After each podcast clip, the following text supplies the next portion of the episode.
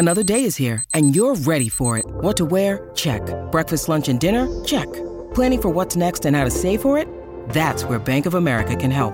For your financial to-dos, Bank of America has experts ready to help get you closer to your goals. Get started at one of our local financial centers or 24-7 in our mobile banking app. Find a location near you at bankofamerica.com slash talk to us. What would you like the power to do? Mobile banking requires downloading the app and is only available for select devices. Message and data rates may apply. Bank of America and a member FDIC. Before we get going, JK and I just want to share with you about Barracudas activity camp. We have been, we went there re- very recently. Yeah. We spent the day there. We joined in with the activities, mm. and from my personal opinion, as a teacher, as a parent, and as someone who works from home, I haven't seen any better holiday childcare. I don't think it should just be for kids. I know that's the point of it, but gen- I mean, we had the best time ever. I mean, some of our favourite things to do: football. We were playing football.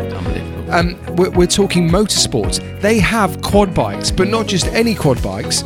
We're eco-friendly. I know. They're electric quad In all honesty, it was quite hard to get you off of the Yeah. quad. They- I mean, they have archery. They had swimming. There was an indoor swimming yeah, pool. arts and crafts, bouncy castles. This castle was fun. fencing. Fencing, Decent. We didn't get to do that. but that Go-karting. good. It was it, honestly. There's so many activities for so many different kids. So if you're looking for somewhere for your children during the summer holidays, check out Barracudas. There's a link in the description below. Um, we've also got an offer, so you can save twenty pounds using the code DAD. 23 Brilliant. again that'll be in the description below Also, what I do love, if you're worried about flexibility, there's no standard drop off pickup time. You can sort of, long hours there, there are long hours as well. So if you work, I don't know, you have to go into town or whatever it is, they, they cater for, for all this stuff. Yeah. Off, Ofsted approved. Fantastic reviews on Trustpilot. I think it's like 4.8 or 4.9 out of 5. It's fantastic.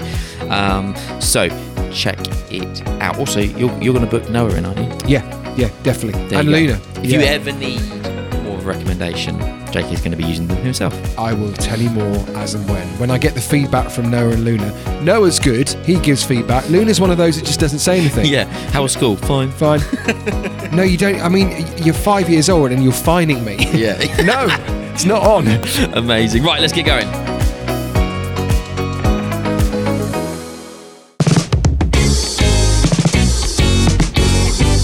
Dadsnet original podcast. I'm Al, that's JK, and this is Dad's Net's JK and Al podcast. This week I was at the tennis at Queen's with my new best mate, Jamie Murray. Great interview. If you haven't listened to it, go back and listen to Jamie Murray. But while I was mingling with the tennis elite, JK caught up with the comedy elite, Irish comedian Ed Byrne. If you've watched telly over the last 10 years, you'll, you'll, you'll know who Ed is. He's Mock the Week regular, TV presenter, and all round nice guy with a new tour coming this autumn. However, this tour is focused on something you might not expect. Have a listen. Have a listen to what happened when JK caught up with him.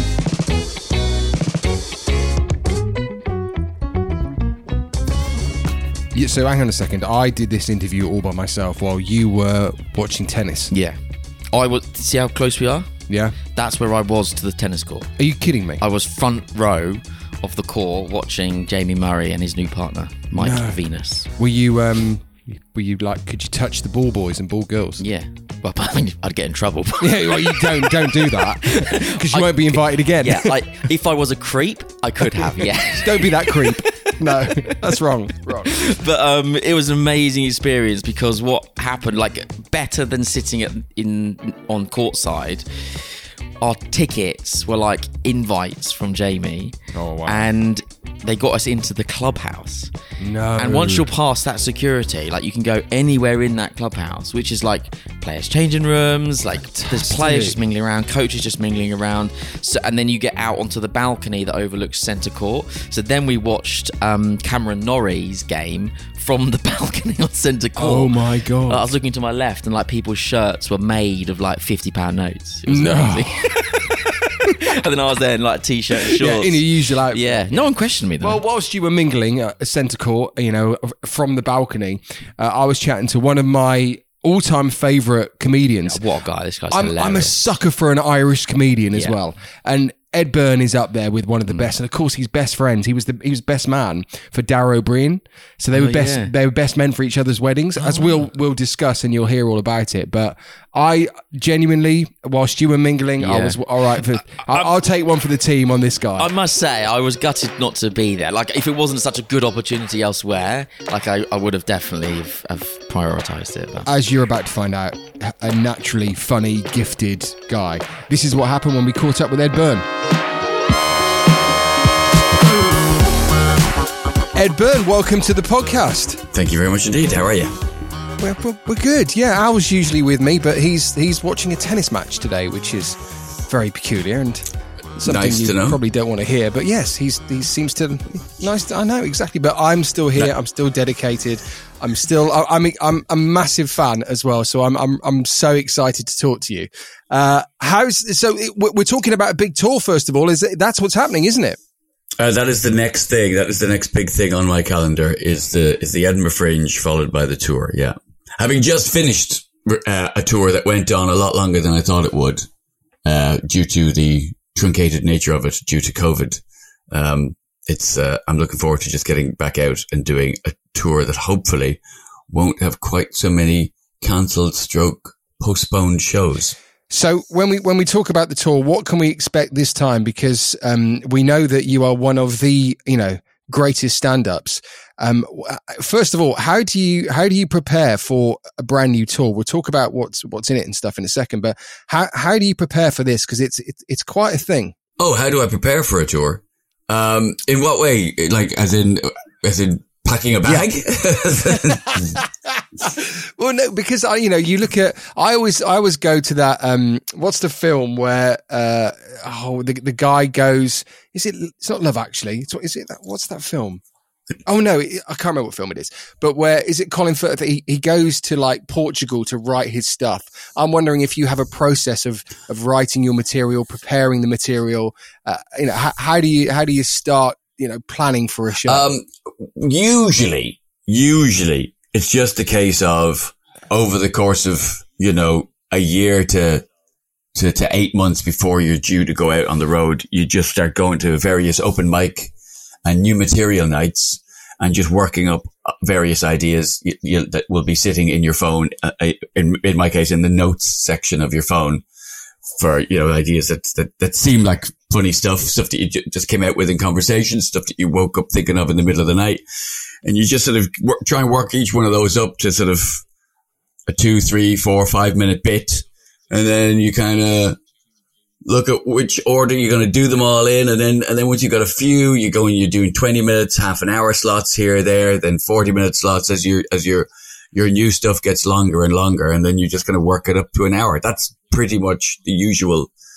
Uh, but this time round, I've all, just because of the nature of the show, I've actually booked in full length work in progress shows where I like, I do like a whole hour as I'm still trying to find where the funny bits are in, uh, in, in the show. So, you know, I've got, I did a week at the Museum of Comedy. I'm doing a week at the, uh, Soho Theatre as I try to build this show. Cause this particular show is slightly different to previous ones in that it's, first of all, I, I've got a couple of bits where I have, um, a, a little bit of PowerPoint, basically a little bit of audio visual. I don't usually have that in my shows, uh, but I do on this one. And it's also, I have a few, I have a couple more serious bits in this show because the show is called Tragedy Plus Time and it's all about, um, the biggest tragedy that I, my little brother died last year. So it's about that. I mean, it's basically about that. It's about death. It's about humor getting you through the dark times. So it's got slightly more serious stuff in it that doesn't really work in a comedy club. It works well in the context of a one man show, but it was a lot harder to work up the, the bits in, you know, just going to a comedy club on a Saturday night when people have come out for a laugh and then going, so my brother died. Is it, it's just, it's just slightly harder to work up the, the material in, in that, uh, in that situation, if you know what I mean. What I like about comedy, though, is it, you know there are there are the, there's the classic yeah let's laugh out loud, but I think you can take people on journeys nowadays, and also people can relate to things. You know, people go through tragedy, people have loved ones, you know that that are lost. And do you think sometimes people seek solace in in someone like you being very open and talking about something which is you know so difficult. Well, that has been the feedback so far. People have found it. Um, you know, a lot of the messages I've had have been people who say, "Well, I lost my dad, or I lost my brother, or I lost my wife." You know, last year, the year before, sometimes twenty years ago, and they, you know, yeah, they've they they've been quite enjoying it. Also, I mean, it's not as alienating as talking about your kids. I, the last couple of shows I've done have focused quite heavily on parenting. Yeah. And, uh, yeah, sometimes people who don't have kids really don't want to hear about yours. and I think it's because people who don't have kids, they spend so much time hanging out with other people who've got kids and then banging on about their kids that they go, oh God, I just, you know, they, if you don't have kids and you're not interested in hearing about them, it's, uh, it's, it is really alienating. And I am aware that people have been finding that with the last couple of shows I've done. Like, if there's been a criticism, it's been like, yeah, is that right? Is that, uh, a lot, of, lot of stuff about kids in there, isn't there? Yeah, I, I don't uh, have kids, and I'm really not interested. So, uh, was, okay, fine then. Do you have a dead brother? Because you love this. but the thing is, right, the people that don't have kids, do, do, you have that satisfaction of when those people do finally have kids and they're coming to you and they're asking for advice? You were like, hang on a second, you, you didn't give a shit about my kids. You didn't want to hear stories about my kids. And now you want advice. yeah. Uh, I don't think anyone, uh, whether they have or have not, has ever come to me about advice.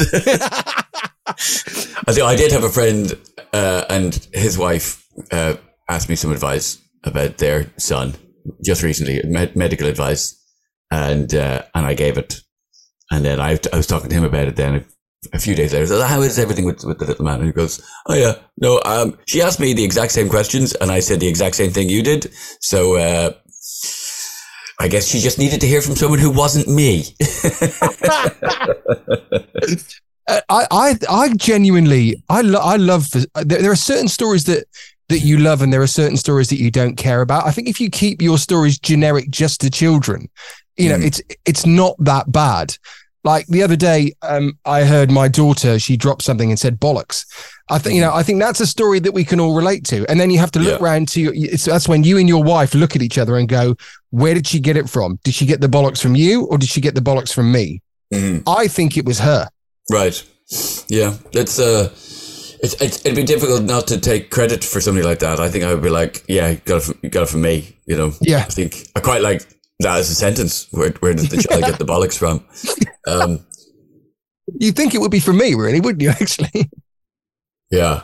I mean, I remember the first time my kid said "dickhead," and and he got that from my wife because she had said "indicate dickhead" to somebody, and then I think, and then I think then subsequently just said indicate. It's a, it's a thing that they would hear both myself and my wife yell. People can't actually hear us, but particularly on roundabouts. Oh, indicate, which sounds like dickhead anyway. I mean, you know, yeah, dick indicate it indicate dickhead. You know, so I think they just thought it was a fairly harmless thing to yell. And, uh, just, and I just remember the first time my kid just said it, just about it's about something else quite innocuous, and just like at the age of, of three, and Colin just went, "Yeah, that was a bit silly, wasn't it?" yeah, dickhead. no, we're not supposed to say that. And did you go? And was it a BMW driver or was it a Range Rover? Which one was it? I think it was an Audi. Oh, was it really? Oh, hmm. you don't, I don't expect that from an Audi driver. But, no, yeah. Um, right. So can we can we can we talk about your hobbies because a lot of people that that you know watch you uh, know you would not think that you are you know you're a you're a hill climber you're a you're a mountaineer. Where where did you find this love for, for, for this particular hobby? I used to do it when i was a kid. Uh, we had we were one of the few schools in Ireland, it's certainly in Dublin, with with an actual hill walking club because we had a teacher who who was a mountain leader. So um, he used to take a, a, a few of us out and uh, so I got into it then as a teenager, and then like a lot of things just went off to university, never did it again. Which is, I mean, looking back now, I lived, I, I was living in Glasgow when I went to university, and the you know the Highlands were just there, and I could easily have taken advantage of them, and I didn't. The whole three and a bit years I lived in uh, in Glasgow, um, and then I got back into it in my well, probably I was about thirty odd. Uh, I was with my now wife, then girlfriend, who was from the Peak District, and we were driving through there one very frosty sort of New Year period. And I don't know, it was like they just called to me, the hills. When come, come walk on us again.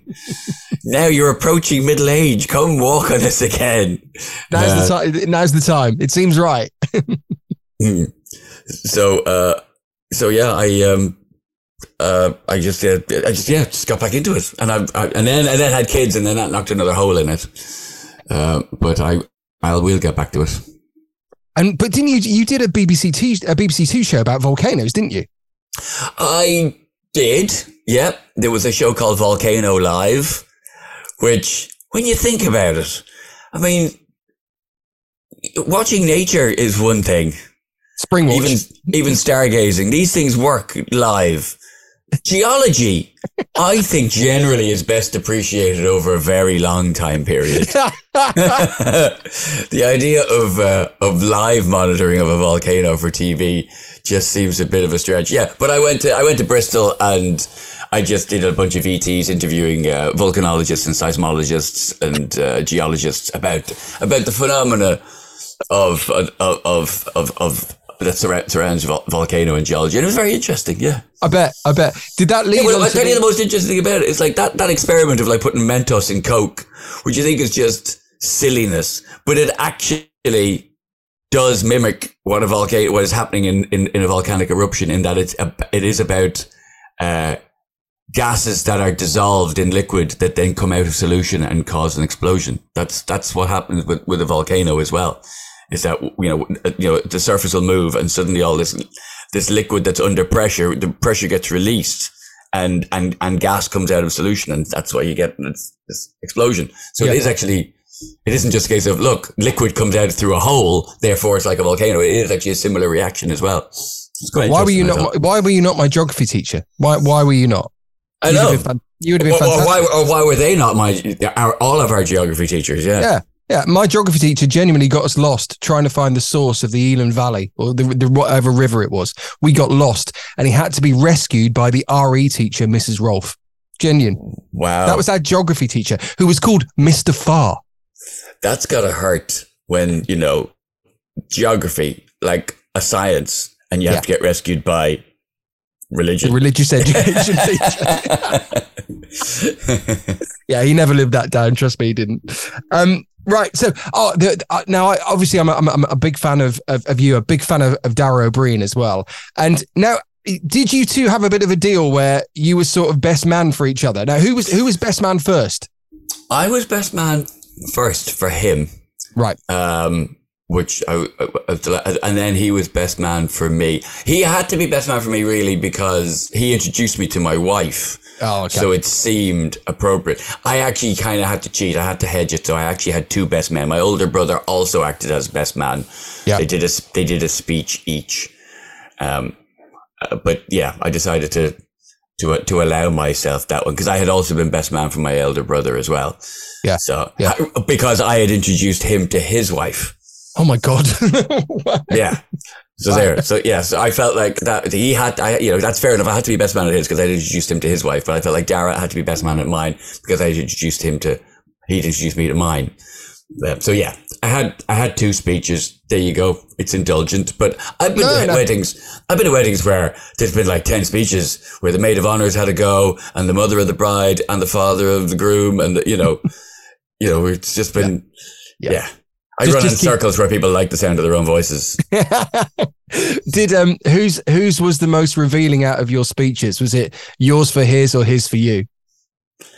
Uh oh, I think it was probably mine for him. I think I think mine my one for him probably had more embarrassing stuff in it. Right. Yeah. Like yeah. the time he brought uh the police to my house by fl- thinking they were a cab and flagging them down just outside my house and, and leaving the front door open. So they then decided to investigate what was going on when a drunk man dressed in evening wear was trying to flag them down. And that actually happened, yeah. That, that's a completely true story, yeah, yeah. Oh my god! And he, he what? He actually thought it was a cab. Yeah, yeah. Oh and it's not, I don't even live on a road that cabs would drive down at the time. You know, But not that the police visited that often either, but there you go. Yeah, yeah. So he brought the police to my house. I was in bed and a, and a, and a police officer just, just was in my room. Do you live here? I Yes, I do. No, I'm a very lazy burglar. I decided to take a nap. I mean, it's exhausting. This. Have you felt the weight of that TV? Mm. And then, and then it worked. It worked very well. And then, it, and then it turned out that the producer of Mock the Week was was in attendance. And I, at this point in my career, had already been on the Royal Variety Show. I'd been nominated for Best Comedian at the British Comedy Awards. You know, I, you know, I already had a career. Yeah. But then the the producer of Mock the Week was at the wedding and came up to me afterwards and was like, "Oh, that's a very funny story. You- should come on the show and tell that story." And that was how I got to be on Mock the Week. Oh my god, that's incredible. Yeah. Yes, I'm still auditioning. Didn't you, you don't realize that everything is still a career gig, even a best man speech. Wow. That now talking of which, like you have done, you've pretty much done everything. You're an all-round entertainer. You know, you've done TV, you've done film. That makes it sound like I can sing. I haven't talked about singing yet, although we can we can test that out if you wish. Uh, now, so what what has been what has been your best job so far? Maybe not, but the, the one that you've enjoyed the most. Um, I mean, I, I, it sounds really corny, but but but but stand up is always the thing I I love the most. It's the one. It's the one single thing in life where I feel like I know exactly what I'm doing, and I feel completely in control. There's no editor. There's no director. I don't need to wait for the reviews to come out to know whether or not it was any good. You know, I just it's right there immediately. You you you know whether or not it, it- it's working. So I do enjoy that more than anything else. But I, I, the couple of sort of travel shows I have done, I did, um, a World's Most Dangerous Roads with Siberia. Yeah. And that was very gratifying to, to, to look back on and to watch. And then the same with the couple of series that I did with Dara, where we, um, we, we traveled through the Far East and also through, uh, Mexico and Central America. They were really interesting. So that was the big adventure, wasn't it? Big adventure. Yeah. Which was fantastic. Yeah. Big, yeah, Big Adventure and Road to Mandalay. They were the two that we did, me and Dara, and they were yeah, they were and, and they are actually they are actually quite hard work to, when you're making Yeah. those shows. Yeah. and the time that you're away, you know how much you how much you're actually getting compared to say, you know, showing up as a guest on a chat show. Even you know the actual effort that you put in versus the and the time you have to put in versus the financial recompense, shall we say? Yep. It's not it's not a great formula, but No. it's it is something that you get to look back on and go, oh, that's actually quite a decent piece of work. And then, and and while you're doing it, you're so busy. And you're so you're and you're concentrating on trying to make it a good show, and you're constantly being on for the camera and all that. You're you. It's sometimes hard to take in that you're doing the interesting things that you're doing, and it's only when when you watch it back and go, oh wow, I really did slide down a volcano in in uh, Guatemala. That's You're drawn to volcanoes, cool. aren't you, Ed? Yeah, yeah. Well, I'm all you know. If anything to do with a mountain, it just gets handed to me. Yeah.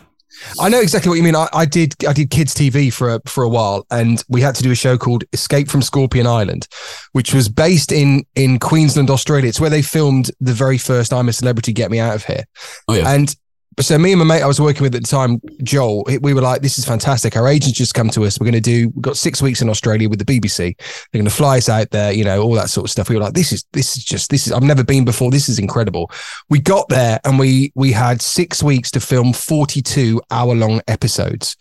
And I think the only time we had a break was a Sunday. And I remember we were out on the Saturday and I thought, I've got to do something while I'm here. And a load of the riggers were skydiving instructors Right. but we- okay. We'd been out the night before, and I don't think we probably got back in till about five. And then they took us up in a plane at 7 a.m. and ah. we skydived from a place called Mission Beach, which is the most phenomenal scenery, you know, onto this thing. And I was like, out of what, all those six weeks, the one thing that we managed to do was a skydive with the drunk skydive instructor. yeah. And that's how busy things are. Yeah, yeah, yeah. I'm not sure how happy I'd be. I mean, it'd be one thing for me to do it hungover, having been up all night.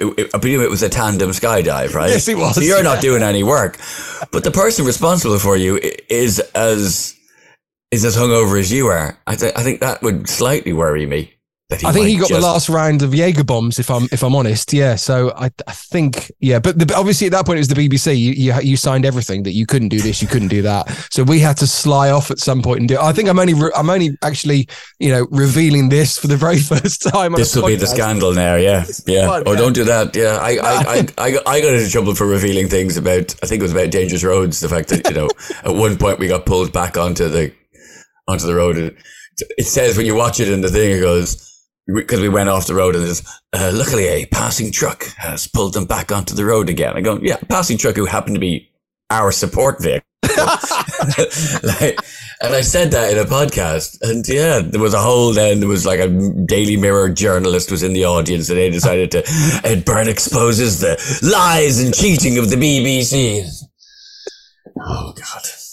But that's the problem, though. We I'm sat here in my son's bedroom. I mean, if you want any proof, my daughter's been in here as well, and that was the last thing that they were playing with. She's on my keyboard. You know, there's a My Little Pony, and you think, and I'm chatting to you. You're obviously at, at home, and you just kind of think that we're chatting to each other. You also forget that these podcasts go out to places. You know, I'm on the radio. I should know this. You know, it's right. It's crazy.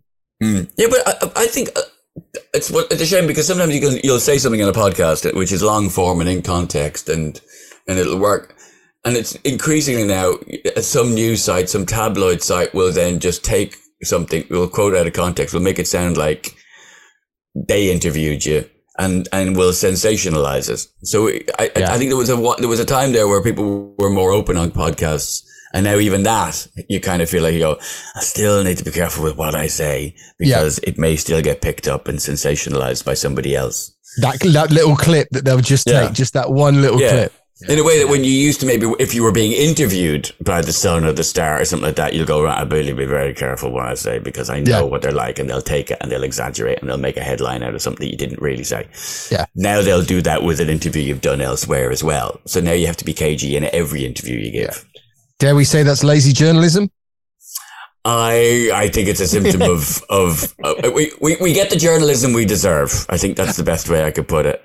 Okay, let's let's Well, let's go. For no, that. I remember years ago, Victoria Beckham being on the Big Breakfast, being interviewed by Johnny Vaughan, Yep. and uh, him asking her about something to do with whether she and David Beckham did, you know, pick what the other wears or something like that. It was something to do with how much influence she has on what he wears. And she made an obvious joke, a complete throwaway line about, and he steals my underwear anyway. Something like, she, and it was so clearly a joke. Yeah. And Johnny Vaughan laughed like it was a joke and it was obviously, and it was just a lit, and it was like a throwaway line and it was actually quite, you know, it, it was quite funny. It made her look quite, you know, human and all that. normal. Yeah. And literally then later that day, you know, David Beckham wears my underwear was on the was on the front page of the Yeah. Sun, and I'm going. Surely people saw this interview and saw and know this isn't true, and they just went with it like it was gospel. And I'm like, how can you? Cause I, I even thought to myself, you're you're making yourself look bad here, son, because you- people will know, people will have seen this interview and will know that it's not true. No one gave a shit. No, no. And so I just thought, well, there you go. Because people, people who have read it and people who have accepted it and people who are exactly like me, who will have seen the interview, will have Yeah. gone, well, I know it's not true, but they'll still go, yeah, but that's just, there's a grain of truth. There's enough, no smoke without fire. Maybe she wasn't, re- you know. What I, I- when I say we get the journalism we deserve. People accept it. So that's why it happens. I will give them one thing. There was one I, I did a, a a nightclub uh, in my hometown. I used to work on on Radio One, and I did a gig in my hometown. It was like a homecoming gig, and during it was quite busy. And during the crowd, I was trying to get through with like my my my records and stuff, and I accidentally hit someone like kind of on the chin as I was trying to get through the crowd. And then anyway, I got a journalist call me saying, um, "Yeah, we're going to write a story about you uh, on Sunday." And the headline is "Last night a DJ ate my wife." Because apparently I, I went close to her mouth and and I bit her or something like that, and that's where you go, oh my, what, what? Ed, it's been it's been amazing chatting to you. Thank you so so much for your time. Uh, so where can we see you then w- with the upcoming tours? Well, uh, the, the the Edinburgh Fringe is uh, is all through August. I think it's the third to the twenty third of August. I'll be I'll be in Edinburgh, and then after that, the tour starts first of September. Uh, I think that it, it's all on my website. edbyrne.com. And it's at the moment it's up to it's up to December, and then but there will be. Don't go. Oh, why aren't you coming to such and such? Because there'll, there'll be more dates. Uh, January to, to May. They're just not on sale yet. So yeah, So don't panic. There will be more. don't panic. Uh, There'll be. thank you so much for talking to us today, Ed. Not at all. Thank you. A Dadsnet original podcast.